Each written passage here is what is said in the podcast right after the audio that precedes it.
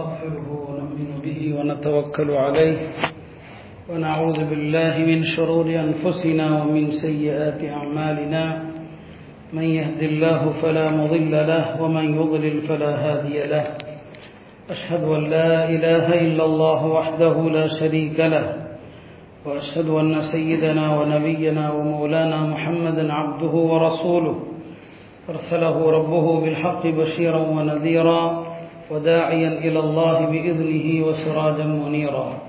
صلى الله تعالى عليه وعلى آله وصحبه وبارك وسلم تسليما كثيرا أما بعد.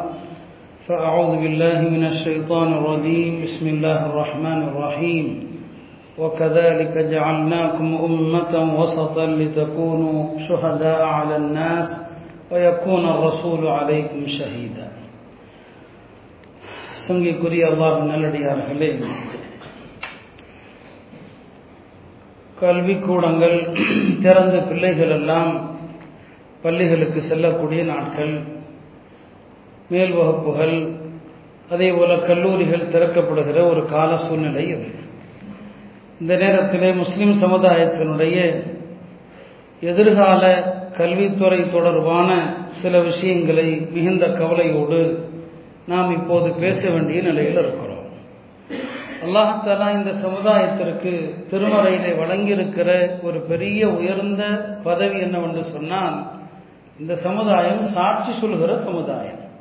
சுகதாக்கள் என்று அல்லாஹ் சொல்லுவோம் பல இடங்களில் வரும். இந்த உம்மத்து வந்து சுகதாக்கள் சாட்சி சொல்கிற சமூகம். இந்த சாட்சி சொல்கிற சமூகம் என்பதற்கான பொருள் இருக்கிறதே மிகவும் விரிந்து பரந்த ஒரு பொருள்பட்டது. உலகத்தில் என்னென்ன நலவுகள் நல்ல விஷயங்கள் இருக்கிறதோ அதற்கெல்லாம் முதல் முன்னோடிகளாக வந்து நிற்கக்கூடியவர்கள் முஸ்லிம்கள் தான். எந்த விஷயமாக இருந்தாலும் முன்னோடிகளாக யார் நிற்பார்கள்? முஸ்லிம்கள் தான் நிற்பாங்க. இதுதான் இந்த உம்மத்து சாட்சி சொல்கிற சமூகம் என்பதற்கு அர்த்தம். வரலாறை நாம் பார்த்தோமையானால் எல்லா விஷயத்திற்கும் முஸ்லிம்கள் முன்னோடிகளாக விளங்கிய ஒரு காலகட்டம் இருந்தது. எனவேதான் இந்த உம்மத்து வந்து நன்மைகளின் பிறப்படம். ஹைரு உம்மா. எல்லா நன்மைகளையும் கொண்ட ஒரு சமூகம் என்று வர்ணிக்கப்பட்ட ஒரு சமுதாயம் இருந்தால் அது உம்மத்தை முஸ்லீமா தான். முஸ்லீம் சமூகம் தான் அந்த வகையிலே கல்வி என்பதும் நலவுகளிலெல்லாம் சிறந்தது கல்வி. பல முறை நாம் சொல்லியிருக்கிறோம் கல்வி என்பது அரபியில இல்மி என்பது இரண்டு வார்த்தைகளே கிடையாது. உலகம் சார்ந்த கல்வி மார்க்கம் சார்ந்த கல்வி அப்படிங்கிறது ஒன்று இல்லவே இல்லை. தமிழில் தான் அப்படி நம்ம சொல்கிறோம் நீங்கள் எந்த ஹதீஸ் கித்தா எந்த ஒரு கித்தாபில் நம்முடைய அறிஞர் பெருமக்கள் எழுதிய கித்தாபில் பார்த்தாலுமே கூட இல்ம அவங்க அப்படி பிரித்ததே கிடையாது. இது உலகம் சார்ந்தது மார்க்கம் சார்ந்ததுன்னு சொல்லி. இப்படி வேணா சொல்லலாம் மார்க்க சட்டம் சார்ந்த கல்வி ஒன்று இருக்கிறது பொதுக்கல்வி ஒன்று இருக்கிறது. இப்படிதான் சொல்லுவாங்க. ஒன்று பொதுக்கல்வி. விஞ்ஞானம் அறிவியல் இதெல்லாம் பொதுக்கல்வி. மார்க்க சட்டம் சார்ந்த பரந்துகளை அறிவது இது மார்க்க சட்டம் சார்ந்த கல்வி. இப்படிதான் சொல்லுவாங்களே தவிர உலக கல்வி அப்படிங்கிற ஒரு வார்த்தையை வந்து நம்முடைய முன்னோர்கள் பயன்படுத்தியது இல்லை முஸ்லிம்கள் இந்த கல்வித்துறையிலே ஆதிக்கம் செலுத்திய ஒரு காலகட்டம் இருந்தது. அந்த நேரத்தில் கல்வி எப்படி இருந்துச்சுன்னு சொன்னா எல்லா கல்வியும் ஒரே கலைக்கூடத்தில் தான் முஸ்லிம்கள் படித்து வந்தாங்க.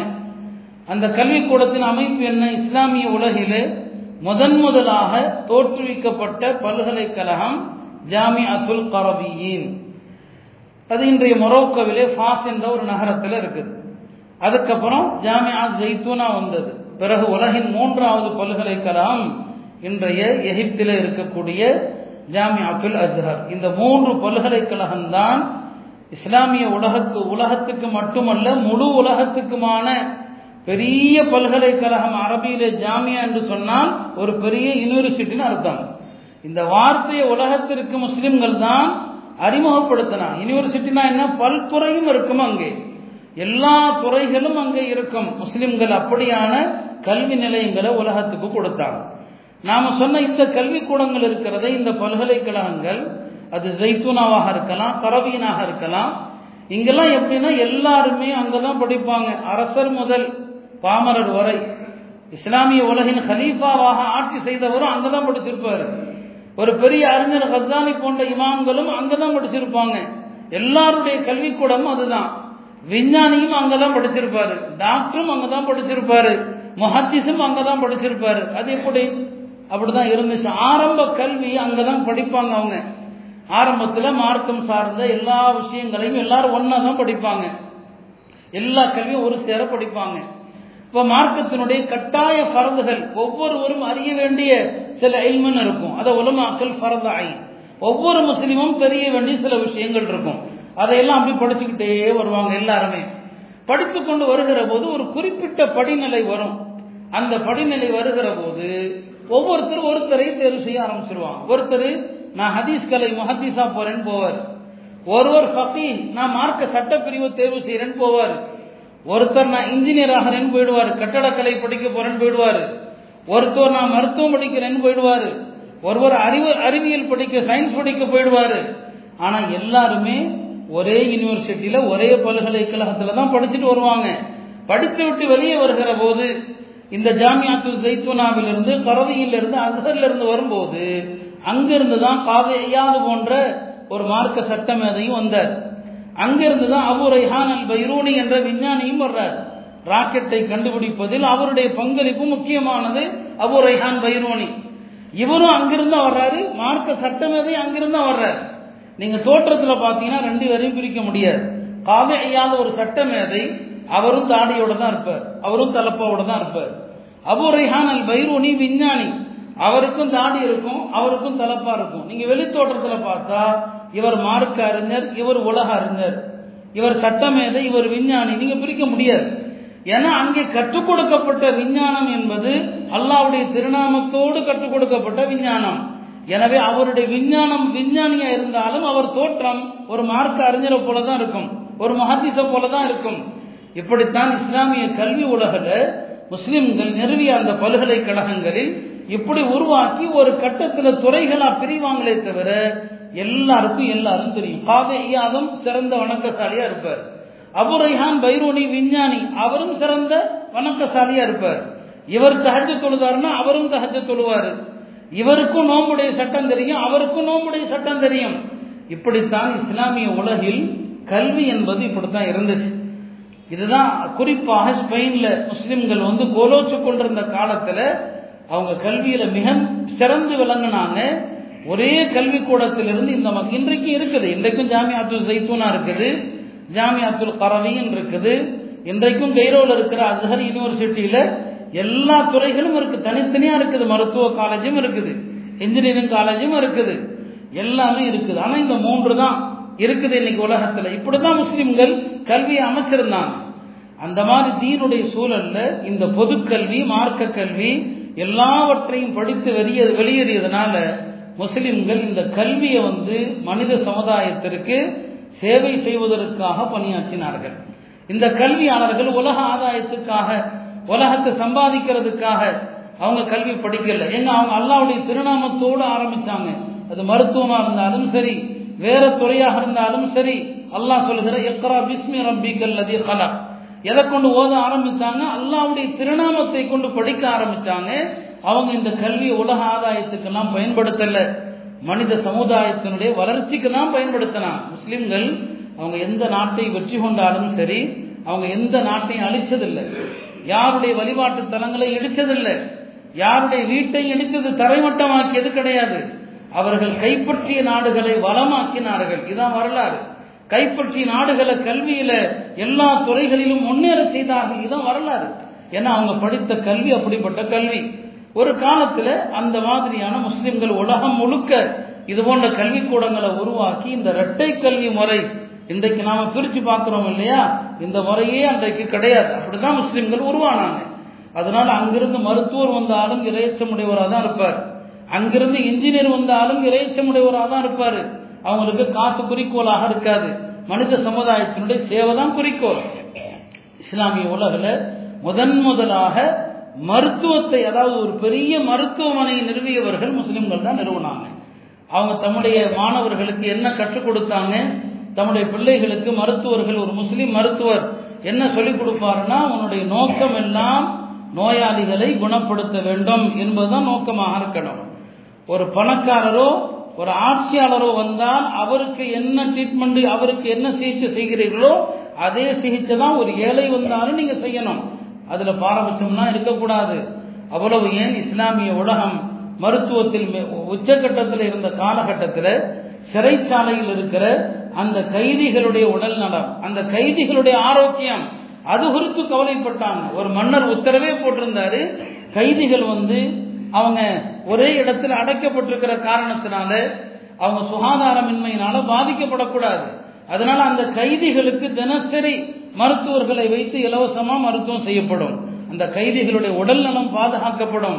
அவங்களுக்கு தூய்மையான உணவு எல்லா மருந்துகளும் அவங்களுக்கு கொடுக்கப்படும். ஏன்னா இந்த மார்க்கம் அப்படிப்பட்ட கருணை கற்றுக் கொடுத்தது. இன்றைய கைதிகள் குறிப்பாக இஸ்லாமிய கைதிகள் என்ன சித்திரவதைகள் அனுபவிக்கிறாங்க நம்ம பேசினா மணிக்கணக்கில் பேசலாம். சொல்லப்போனா இன்னைக்கு காவல் நிலையங்களே கொடூர நிலையங்களா மாறிக்கொண்டிருக்குது.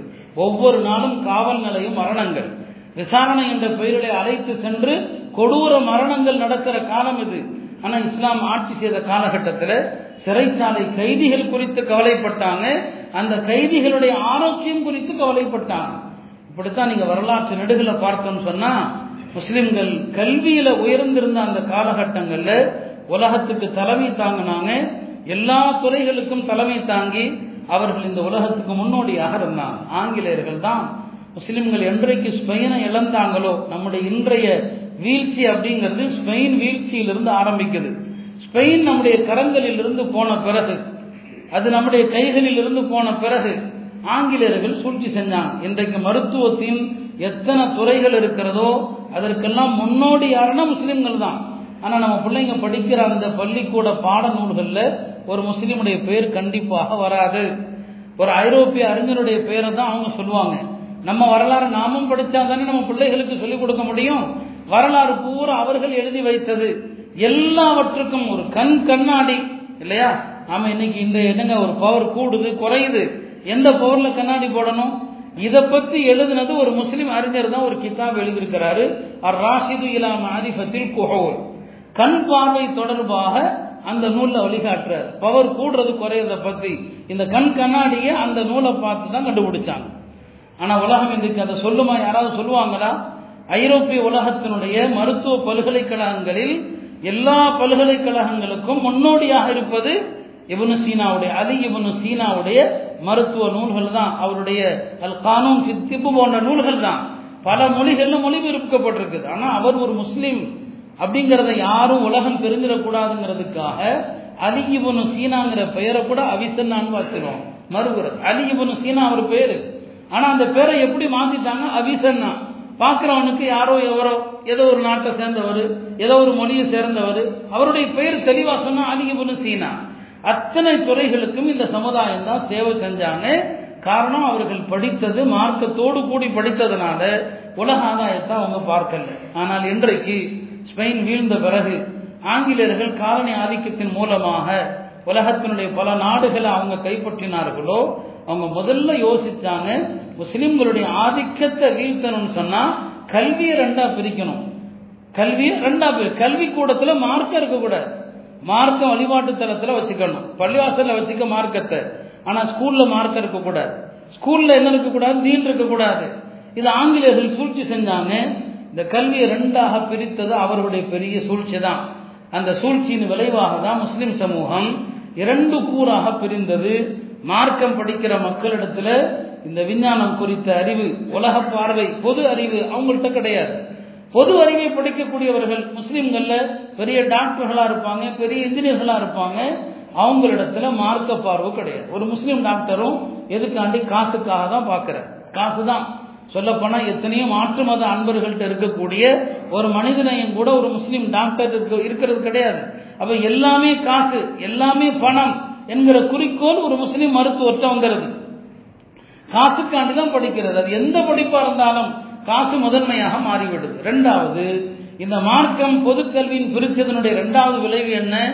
அவங்களுடைய சிந்தனை மாறுது. இஸ்லாத்தை பத்தி பேசினாலோ இஸ்லாமிய அடிப்படைகளை பேசினாலோ இதெல்லாம் பிற்போக்குவாதம் இதெல்லாம் பேசக்கூடாது. நம்ம நாட்டில் அப்படிலாம் நடக்கக்கூடாது. நம்ம பார்க்குறோமே இல்லை எத்தனையோ முனாபிக்குகள் இன்றைய மதவாத பிஜேபி செய்யக்கூடிய அத்துணைக்கும் முஸ்லிம்கள்ல சில பேர் துணை போறாங்களா இல்லையா? காரணம் என்ன? இவர்கள் தாங்கள் படித்ததை வைத்துக்கொண்டு இஸ்லாமிய அந்த கோட்பாடுகளை எல்லாம் பிற்போக்குவாதம் என்று பேசுகிற ஒரு சூழ்நிலையை பார்க்கிறோம். மூன்றாவது கல்வியை இப்படி ரெண்டாக பிரித்ததனுடைய விளைவுல என்ன நடந்தது? இஸ்லாமிய கலாச்சாரம் என்பதை விட்டு விட்டு அவர்கள் மேற்கத்திய கலாச்சாரம் அதுவே உயர்ந்ததுங்கிற ஒரு நிலைக்கு தள்ளப்பட்டாங்க. ஆ இப்படி கல்வியை ரெண்டாக குறிப்பாக இந்தியாவில் ஆங்கிலேயர்கள் வருகைக்கு பிறகுதான் அது பிரிக்கப்பட்டது. அந்த மாதிரியான ஒரு நேரத்தில் தான் முஸ்லிம்கள் குறைஞ்சபட்சம் மார்க்க கல்வியாவது படிக்க வேண்டும் என ஸ்கூல் பூரா ஆங்கிலேயர் கட்டுப்பாட்டில் ஆங்கிலேயர்கள் வகுத்த அந்த பாடத்திட்டம் அதை தான் பிள்ளைகள் படித்தாக வேண்டிய பாடத்திட்டம். அன்றைக்கு எந்த விதமான மக்தபுகள் கிடையாது. அந்த சூழ்நிலையில் தான் முஸ்லிம்கள் மதரசாக்களை உருவாக்குனாங்க தேவந்து உருவாக்கப்பட்டது. பாக்கியாத்துல பாக்கியாத்து சாலிஹா தேவந்துக்கு முன்னாலேயே ஹதரத் ஆலா ஹதரத் ரஹமதுல்லா அலி அவர்களால் உருவாக்கப்பட்டது. முஸ்லிம்களுடைய குறைந்தபட்ச மார்க்க கல்வியை பாதுகாக்க வேண்டும் என்ற நோக்கத்தில் இந்த மதரசாக்களை நிறுவுறாங்க. அப்ப இந்த ரெண்டாக என்ன செய்து? கல்வி பிரியுது. இப்படி பிரிந்த பிறகுதான் முஸ்லிம் சமூகத்தில் ஒரு விழிப்புணர்வு இல்லாமல் போயிடுச்சு. அரசியல் ரீதியான விழிப்புணர்வு வரலாற்று ரீதியான ஒரு விழிப்புணர்வு இல்லாத ஒரு சூழ்நிலையை பார்க்கிறோம். இன்றைக்கு மிக நீண்ட ஒரு காலகட்டத்திற்கு பிறகு இரண்டு கல்வியும் அவசியம் என்கிற ஒரு சித்தாந்தம் இன்றைக்கு உமத்தில் வந்திருந்தாலுமே கூட அதற்கான ஒரு முழுமையான திட்டம் நம்ம கையில் கிடையாது. ஒரு ஐந்தாண்டு பாடத்திட்டத்தில் உலக கல்வி மார்க்க கல்வி ரெண்டையும் சேர்க்கிறது என்பது கஷ்டம். ஒரு ஏழு வருஷ பாடத்திட்டத்தில் ரெண்டையும் சேர்ப்பது என்பது கஷ்டம். முஸ்லிம்கள் எதற்கு திட்டமிடணும்னு சொன்னால் எல்கேஜியிலிருந்து பத்து பனிரெண்டு வருடங்கள் ஒரு மதரசாவிற்குள் வந்தால் அவர் இரண்டு கல்வியையும் அங்கேயே முடித்து விட்டு வெளியேற வேண்டும். அப்படி உருவாக்கினாதான் கடந்த காலத்தில் நாம பார்த்த அறிஞர் ஒரு மக்களை ஒரு அபுரைஹான் பைரான் பைரோனியை பார்க்க முடியும். காதி ஐயாது மாதிரியான அறிஞர்களை பார்க்க முடியும். அன்றைக்கு முஸ்லிம்கள் ஸ்பெயின்ல எந்த கல்வி திட்டத்தை வச்சாங்களோ அந்த கல்வி திட்டம். அது ஒரு பேச்சில் நடக்கிற காரியம் அல்ல. ஏதோ ஒரு சில நபர்கள் சிந்திக்கிற காரியம் அல்ல. இந்த உம்மத்து பெரிய அளவில் திட்டமிட்டா மட்டும்தான் அது சாத்தியமாகும். அவ்வாறு திட்டமிட்டு அன்றைக்கு செஞ்சாங்க. முழு உலகத்துக்கும் முஸ்லிம்கள் சேவை செஞ்சாங்க. இன்றைக்கு நாம் இந்த எல்லா துறைகளிலும் வீழ்ச்சி அடைந்ததனுடைய அந்த ஒரு பாதகமான சூழ்நிலை நம்முடைய வரலாறுகள் எல்லாம் திரிக்கப்பட்ட ஒரு சூழ்நிலையில தான் இந்திய நாட்டினுடைய மதவாத அரசியல் எவ்வளவு கொடுங்கோல்களை நிகழ்த்தி கொண்டிருக்கிறது என்பதை நாம் மிக வருத்தத்தோடு பார்க்கிறோம். நான் கடந்த வாரமே பேசும்போது சொல்லியிருந்தேன் பெருமானார் செல்லல்லா அலிஸ்லம் அவர்களை இழிவுபடுத்தியதை அரபு நாடுகள் எல்லாம் கண்டித்தது. நம்மவர்கள் அதை ஒரு பெரிய சந்தோஷத்துல எல்லாருமே பூரிச்சாங்க. அரபு நாடுகள்லாம் கண்டிச்சிருச்சு. சங்கிகள்லாம் நடுத்தருவுக்கு வந்துட்டாங்கன்னு சொல்லி. நான் அப்பவே சொன்னேன் இதெல்லாம் எதையுமே செய்யாது. கொஞ்சம் பச்சையா சொன்னா வேறொரு வார்த்தையில சொல்லணும். இந்த அரபு நாடுகள்லாம் இதுக்கு மேல ஒண்ணுமே செய்யாது. இந்த கண்டனங்கள் சங்கிகளுடைய டவுசரை கிழிக்காது. நம்முடைய வீடுகளை தான் இடிக்கும். ஒண்ணுமே செய்யாது. இதெல்லாம் ஒன்று ஒண்ணுமே நடக்காது. அரபு நாடுகள் என்ன செய்வாங்க? சும்மா ரெண்டு வார்த்தை பேசுவானே தவிர அதுக்கு மேல எதுவுமே செய்ய மாட்டாங்க. நம்முடைய பாதுகாப்புக்காக அரபு நாடுகள் வந்து நிற்கும் நீங்க நினைச்சீங்கன்னா உங்களை விட ஏமாளிகள் யாருமே கிடையாது. அப்போ கடந்த வாரங்கள்ல பெருசா பார்த்தா என்ன நடந்துச்சு இந்த வாரங்கள்ல? அரபு நாடுடைய கண்டிச்ச பயந்தா நடக்கிற மாதிரி தெரியுது. அரபு நாடு அச்சுறுத்தலுக்கு இந்திய அரசாங்கம் பயந்த மாதிரியா தெரியுது. இந்த ஒரு வாரத்துல எவ்வளவு நூற்றுக்கணக்கான முஸ்லிம்கள் கைது செய்யப்பட்டிருக்கிறாங்க. எத்தனை வீடுகள் புல்டோசர்களால் இடிக்கப்பட்டிருக்குது? எவ்வளவு பெரிய அக்கிரமம் ஆங்கிலேயர்கள் ஆட்சி செய்த காலத்துல கூட இந்த அக்கிரமம் நடந்தது கிடையாது. தங்களை எதிர்த்து போராடக்கூடியவர்களுடைய வீடுகளை இடிப்பது. அந்த அக்கிரமத்தை தான் இன்றைக்கு இந்த அரசாங்கம் செஞ்சிட்டு இருக்குது இது யாரிடமிருந்து இவர்கள் கற்றுக்கொண்டது இது? இஸ்ரேல் இஸ்ரேல் பலஸ்தீனத்தில் இதை தான் செய்யறான் அங்கே அவர்களை எதிர்த்து யாராவது வீதிக்கு வந்தால் அவங்களுடைய வீடுகளை புல்டோசரை கொண்டு இடிக்கிறது. அதே ஆட்சியாளர்கள் தான் இங்கே இருக்கிறாங்க. இஸ்ரேலுடைய ஆசீர்வாதத்தில் தான் இந்திய மத்திய அரசு நடந்து கொண்டிருக்கிறது. எனவே அவர்களிடமிருந்து கற்றது தான் புல்டோசரை கொண்டு இடிக்கிறது. இப்போ யோசிச்சு பாருங்க அருமையானவர்களே நம்ம நாட்டில் எந்த சூழ்நிலையில் இருக்கிறோம்? ஒரு இருபது வருஷத்துக்கு முன்னால ஆர்எஸ்எஸ் உடைய திட்டங்கள் எதிர்காலத்தில் அவங்க என்ன செய்வாங்க அப்படின்லாம் சொன்ன போது யாருமே நம்பவே இல்லை. யாரும் இன்னைக்கு வரைக்கும் நம்ம நம்புறதுக்கு தயாராக தான் இல்லை. இப்போ எங்க வந்து நிற்கிறோம் யோசிச்சு பாருங்க. நம்ம எவ்வளோ அழகான வீடுகளை நம்ம கட்டி வச்சிருக்கிறோம். எவ்வளோ கற்பனை வீடு கட்டுறதுங்கிறது ஒரு மனிதனுடைய வாழ்க்கையில பெரிய லட்சியங்கள்ல ஒன்று பெரிய கற்பனை. ஆசாத்தியா வீடு கட்டுறான். மனைவி ஒரு கருத்து சொல்வா பிள்ளைங்க ஒரு சில ஆசைகளை சொல்லும். இப்படி கட்டலாம் அப்படி கட்டலாம். ஒரு ரசித்து ஒரு வீட்டை கட்டுறார் இல்லையா?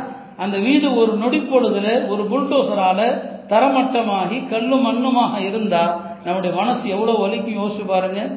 ஒரு முஸ்லீமுக்கு ஏற்படுகிற துயரம் எல்லா முஸ்லீம்களுக்கும் வழியை தர வேண்டும். ஏன்னா நம்ம எல்லாம் ஒரு உடலை போல என்று ரசூல் சல்லா அலிஸ்லாம் சொன்னாங்க உடல்ல எங்க ஒரு காலில் முள் குத்துச்சுன்னா அதனுடைய வலி உடல் முழுக்க பரவ வேண்டும். இப்போ அப்படிப்பட்ட ஒரு சூழ்நிலை தான் இன்றைக்கு முஸ்லீம் சமுதாயம் சந்திக்கிற நிலைக்கு தள்ளப்பட்டிருக்கிறோம். கடந்த ஒரு வார காலமாக நடக்கிற நிகழ்வுகள் வந்து சாதாரணமாக அல்ல. இந்திய தேசம் எவ்வளவு பெரிய ஆபத்து நம்முடைய வருங்காலம் எவ்வளவு பெரிய ஆபத்தை நோக்கி போய்கொண்டிருக்கிறது என்பதை நாம கற்பனை செய்து கூட பார்க்க முடியல. ஆனா நம்ம அதனால தான் நம்ம எதற்காக திருமண ஆடம்பரங்களை பத்தி நம்ம எதுக்காண்டி பேசுறோம்? ஆடம்பரமா வீடு கட்டுறதை பத்தி நம்ம எதுக்காண்டி பேசுறோம்? யாரையும் காயப்படுத்துவதற்கா? உங்களில் யாரையாவது சங்கடப்படுத்துவதற்கா பேசுறோம்? நம்ம நாட்டில் நடக்கக்கூடிய இந்த சூழ்ச்சிகளை எல்லாம் விட்டு விளங்காம ஏன் இந்த ஆடம்பர திருமணத்திலே இருக்கிறீங்க?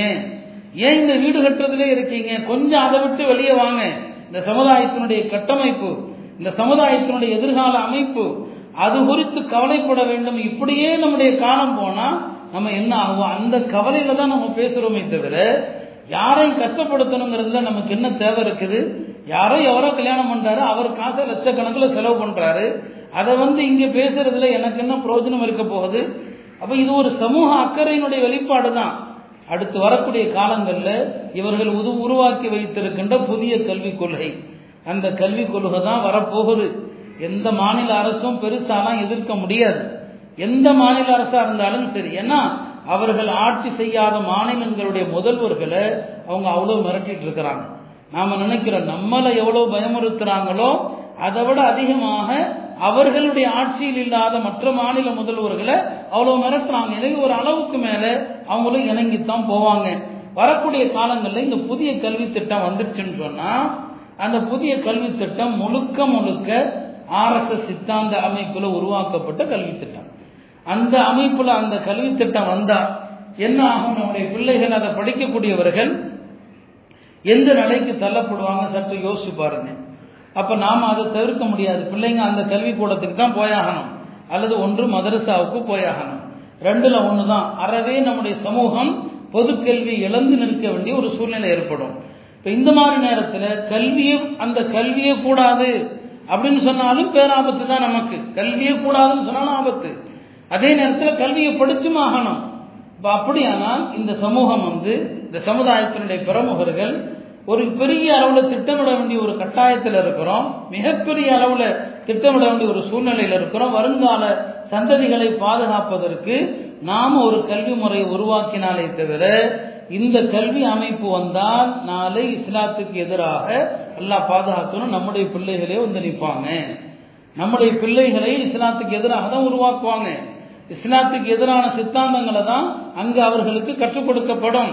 ஏற்கனவே இருக்கிற பாடத்திட்டங்களில் அது போன்ற அமைப்புல தான் இருக்குது. வரக்கூடிய காலங்களில் அந்த அமைப்பு அவர்கள் இன்னும் விரிவுபடுத்தக்கூடிய ஒரு சூழ்நிலையில இருக்கிறாங்க. அருமையானவர்களே நான் இந்த நேரத்தில் இந்த சூழ்நிலையில் கல்வி கூடங்கள் திறக்கப்படுகிற இந்த நேரத்தில் நாம் யோசிக்கணும் ரெண்டு விதமான கல்வியும். பொதுக்கல்வி மார்க்க கல்வி. இரண்டுமே நிறைவாக தருகிற அளவுக்கு ஒரு பெரிய பாடத்திட்டத்தை நாம் உருவாக்கணும். முஸ்லீம் சமூகம் அதற்கு அவங்க கவலைப்பட வேண்டிய நேரம். நம்மளை எல்லா வகையிலும் பலவீனப்படுத்துகிறாங்க மனதளவில் நம்முடைய வலிமையை ஏற்கனவே நாம் பலவீனமாக இருக்கிறோம். ஏற்கனவே சமுதாயம் சோர்வு நிலையில் இருக்குது. இப்போ நம்முடைய வீடுகளை இடித்து என்ன செய்கிறாங்க அச்சுறுத்துறாங்க. வீடுகளை இழுத்து பயமுறுத்துறாங்க. நடக்கக்கூடிய சில விவாதங்களை எல்லாம் பார்த்தோம்னு சொன்னால் அதற்காக தான் இந்த அரசியல் விவாதங்களை நான் அதிகமாக பார்க்கறதும் கிடையாது. பார்த்தா அதில் பேசக்கூடிய சில வலதுசாரி சிந்தனையாளர்கள் சில இந்துத்துவ சிந்தனையாளர்கள் எவ்வளோ மோசமாக பேசுகிறாங்க அப்படிங்கிறத பார்த்தா நமக்கு ஆச்சரியமாக இருக்கிறது. ஏதோ தமிழ்நாட்டில் தான் இந்த அளவுக்கு நடுநிலையான சில நபர்கள் இருக்கிறாங்க. பெருமானார் சல்லா அலிஸ்லாம் அவங்கள பற்றி நம்மளை விட மிக அதிகமாக மிக தெளிவாக பேசக்கூடிய மாற்று மதத்தை சார்ந்தவர்கள் இந்த தமிழகத்தில் தான் இன்னும் இருக்கிறாங்க. ஆனால் இது எவ்வளவு காலத்துக்கு ஒப்பேரும் ஓடுங்கிறது சொல்ல முடியாது. அந்த நிலைகளும் கொஞ்சம் கொஞ்சமாக ஒரு இந்துத்துவத்தை நோக்கி தான் இதுவும் மாறிக்கொண்டிருக்குது. அது உடனே மாறுமா? பல வருஷங்களுக்கு பிறகு ஏற்படுமா? என்னெல்லாம் சொல்ல முடியாது. மொத்தத்தில் அவர்கள் நம்மை பலவீனப்படுத்துவதற்கு நீ வீதிக்கு வந்தால் உன் வீடு இருக்காது. வீதிக்கு வந்து போராடுங்க திரும்பி சென்றால் உனக்கு வீடு இருக்காது. வீட்டை இடிப்பான். நாளைக்கு அந்த இடத்தையும் கைப்பற்றுவான். சரி அடுத்து வீடு கட்டிடலாம் கொஞ்சம் வசதி இருந்துச்சு. இடிச்ச வீட்டை கட்டிடலாம் நினைச்சா அவர்கள் அத்தோடு நிற்கக்கூடியவர்கள் அல்ல. அடுத்து அந்த வீட்டின் மீது ஏதாவது ஒரு பொய் வழக்கு அவதூறு வழக்க போடு. அந்த இடத்தையும் கைப்பற்றுவார்கள். இதெல்லாம் அவர்களுக்கு பெரிய விஷயமே கிடையாது. நடப்பது எங்கோ யூபியில நடக்குது. மத்திய பிரதேசத்துல நடக்குது. நாம ரொம்ப மகிழ்ச்சியா தான் இருக்கிறோம் என்று தயவு செய்து ஏமாறாதீங்க. அந்த ஏமாற்றம் தான் இந்த சமுதாயத்தை இத்தனை நிலைக்கு மோசமான நிலைக்கு அவர்களை கொண்டு போய் தள்ளி இருக்கிறது. முஸ்லிம் சமுதாயம் முன்பை விட மனரீதியாக வலிமை பெற வேண்டிய ஒரு கட்டாயத்தில் இருக்கிறோம். தாரிக் மனு ஜியாத் ரஹமத்துல்லா அலை அவங்க தான் ஸ்பெயினை வெற்றி கொண்ட மாபெரும் வெற்றியாளர் அவர். தாரிக் மனு ஜியாத். அவர் பன்னிரெண்டாயிரம் பேரோடு கப்பல்ல வர்றார். ஸ்பெயின் நாட்டை கைப்பற்றுவதற்கு அவர் வர்றார். எதிரணியில் இருக்கக்கூடியவங்க லட்சம் பேர் இருக்கிறாங்க. இவர் பன்னிரெண்டாயிரம் பேர் தான் இருக்கிறார். வந்தாச்சு. கடல் கரை வந்து சேர்ந்து இருக்கிறது தன்னுடைய வீரர்களிடத்துல பேசுறாரு. நம்ம எல்லாரும் வீர தீரத்தோடு போராடக்கூடியவர்கள் தானே. யாருக்குமே திரும்பி செல்கிற எண்ணம் இல்லை தானேன்னு கேட்கிறார். எல்லாரும் சொல்றாங்க இல்ல இல்ல கண்டிப்பாக யாரும் திரும்பி செல்ல மாட்டோம். எல்லாரும் போராட வேண்டிய நிலையில தான் இருக்கிறோம்னு சொல்லிட்டார் உடனே அப்படியான்னு சரின்னு கேட்டுட்டு வந்த கப்பல்களை பூரா தீ வச்சு எரிக்க சொல்லிட்டார். எல்லாம் திரும்பி பார்க்கறாங்க கப்பல் எதுவுமே கிடையாது. பின்னால கடல் முன்னால எதிரி. என்ன சொன்னார் தாரிகுமன் ஜியா நாம தான் கண்டிப்பாக போர் செய்ய வேண்டும் என்ற முடிவுக்கு வந்துட்டோமே. நாம திரும்பி போக போறதில்லை. வாழ்ந்தாலும் மடிந்தாலும் இந்த மண்ணு தான். அப்படியான நமக்கு எதுக்கு இந்த கப்பல்? எல்லாத்தையும் எரிச்சிட்டார். அந்த வீரர்களுடைய உள்ளத்தில் அவ்வளோ பெரிய வலிமை ஏற்படுத்தினாரு. பனிரெண்டாயிரம் பேர் கொண்ட அந்த சிறிய படை ஒரு லட்சம் பேரை வெற்றி கொண்டாங்க. அவருடைய தலைமையில தான் ஸ்பெயின் பிடிக்கப்பட்டது. அந்த நாட்டில் ஐநூறு வருஷங்கள் முஸ்லிம்கள் ஆட்சி செய்தாங்க. இப்போ என்னென்ன முஸ்லிம்கள் அவ்வளவு மனரீதியாக வலிமை பெற்றிருந்தாங்க? இன்றைக்கு ஒவ்வொரு நாளும் நடக்கக்கூடிய நிகழ்வுகள் நம்மளை பலவீனப்படுத்துது. இதனுடைய விளைவு என்ன? சில பேர் வந்து இருத்திதாத் என்கிற மதமாற்று நிலைக்கே போறாங்க. ஓ இந்தியாவில் முஸ்லீமா வாழ முடியாது. இந்தியாவில் தாடி வச்சா ஆபத்து. இந்தியாவில் மாட்டுக்கறி சாப்பிட்டா ஆபத்து. ஒரு ஒரு வகையான அச்ச நிலை இந்த அச்சத்தில் தீனையும் விடக்கூடிய அளவுக்கு போறாங்க. சில பேர் முனாஃபிக்குகளாக மாறுறாங்க. நாம இந்த நேரத்தில் நம்முடைய வரலாறுகளை படிக்கணும். நம்முடைய பிள்ளைகளுக்கு சொல்லிக் கொடுக்கணும். ஒரு உறுதியை நமக்கு நாம ஏற்படுத்தணும். எந்த ஒரு ரீதி எந்த ஒரு கட்டத்திலும் நாம மன ரீதியாக சோர்வடைஞ்சோம்னு சொன்னால் எதிரிகள் நம்மளை வீழ்த்திடுவாங்க அப்போ அதுக்கு நமக்கான தேவை தான் எல்லாரும் ஒன்றுபடுவது நம்முடைய எதிர்கால கல்வியை அமைக்கிறது. அதனால சமுதாயம் வந்து கல்வி விஷயத்தில் அக்கறை செலுத்துது. பல முறை நம்ம ஊரில் பேசியிருக்கிறோம். முன்னை விட ஒரு அக்கறை ஏற்பட்டாலுமே கூட பெரிய அளவில் இன்னும் நமக்கு விழிப்புணர்வு ஏற்படலை. தேவையான அளவுக்கு கல்வியாளர்கள் நம்முடைய சமூகத்தில் வந்துட்டாங்கன்னா வரல. குறிப்பா ரெண்டு கல்வியும் கொடுங்க. இன்றைய சூழ்நிலையில அதுதான் நமக்கு பாதுகாப்பு. இரண்டு விதமான கல்வியும் நமக்கு அவசியம். பொது கல்வியும் தேவை இருக்குது. மதரசாவுடைய கல்வியும் தேவை இருக்குது. சமூகத்துல ஒரு சாரார மதரசாவுடைய கல்விகளுக்கு மார்க்க கல்விக்கு அனுப்பணும். சமூகத்தில் ஒரு பிரிவினரை பொது கல்விக்கு அனுப்பணும். அது மாதிரியான எத்தனையோ முயற்சிகள் இன்றைக்கு நம்முடைய தமிழ்நாட்டில் கூட பல இயக்கங்கள் செய்கிறாங்க நம்முடைய சகோதரர்கள் ஐஏஎஸ் அதிகாரிகளாகணும். அதற்கான எத்தனையோ அகாடமிகள்லாம் நடக்குது. நாம் அதை பற்றியெல்லாம் தெரிந்து நம்முடைய பிள்ளைகளை அதுபோல உருவாக்குவதற்கான ஒரு முயற்சியில் இறங்கணும்.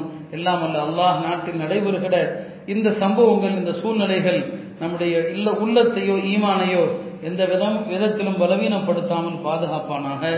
எல்லாருமே தனிப்பட்ட முறையில் அதிகமாக துவா செய்யுங்க இந்த நாட்டுடைய நிலைக்காக. இது போன்ற நேரங்களில் குணூத்த நாஜிலா என்று சொல்லப்படக்கூடிய சோதனைக்கால ஒரு துவா இருக்குது. பெருமானார் செல்லல்லா அலிஸ்லாம் அவர்கள் முஸ்லிம்களுக்கு இது போன்ற சோதனைகள் ஏற்பட்ட நேரத்தில் அஞ்சு நேர தொழுகையிலையுமே அந்த குணத்து ஓதி இருக்கிறாங்க அது உலமா சபை முடிவெடுக்கல. அப்படி முடிவெடுத்து வந்தால் அந்த மாதிரியான ஒரு துவாவை ஓத வேண்டிய ஒரு காலகட்டாயத்தில் தான் இருக்கிறோம் அஞ்சு நேர தொழுகையிலும் ஃபஜர்லேருந்து இஷா வரைக்கும் ஐவேளை தொழுகையிலும் கடைசி ரக்காத்தில் ரசூல் சல்லா அலிஸ்லவங்க இந்த சோதனை கால துவா ஓதி இருக்கிறாங்க ஏன்னா அவங்களுடைய உள்ளத்தில் அவ்வளோ பெரிய ரதத்தையும் வலியும் ஏற்படுத்திய சம்பவங்கள் பல அவனுடைய வாழ்க்கையில நடந்துச்சு அந்த மாதிரி நேரத்தில் அல்லாட்ட கையேந்து நின்றாங்க. இன்னைக்கு அப்படிப்பட்ட ஒரு சூழ்நிலையில தான் முஸ்லிம் சமூகமும் நின்று கொண்டிருக்கிறது. எல்லா துறையிலும் குணூத்து ஓத வேண்டிய ஒரு காலகட்டாயத்தில் இருக்கணும். எனவே நடக்கிற நிகழ்வுகளை செய்திகளாக படித்து கடந்து போறதை விட்டு விட்டு கவலையோடு அல்லாட்ட கையேந்துங்க. இரவு தொழுகையில அல்லாஹிடம் கையேந்துங்கள். எல்லாம் அல்ல அல்லாஹ் இது போன்ற நெருக்கடிகளிலிருந்து நம்மையும் நம்முடைய நாட்டையும் பாதுகாப்பானாக வாஹுருது அவானா அனில் அஹமதுல்லாஹ் ரபில்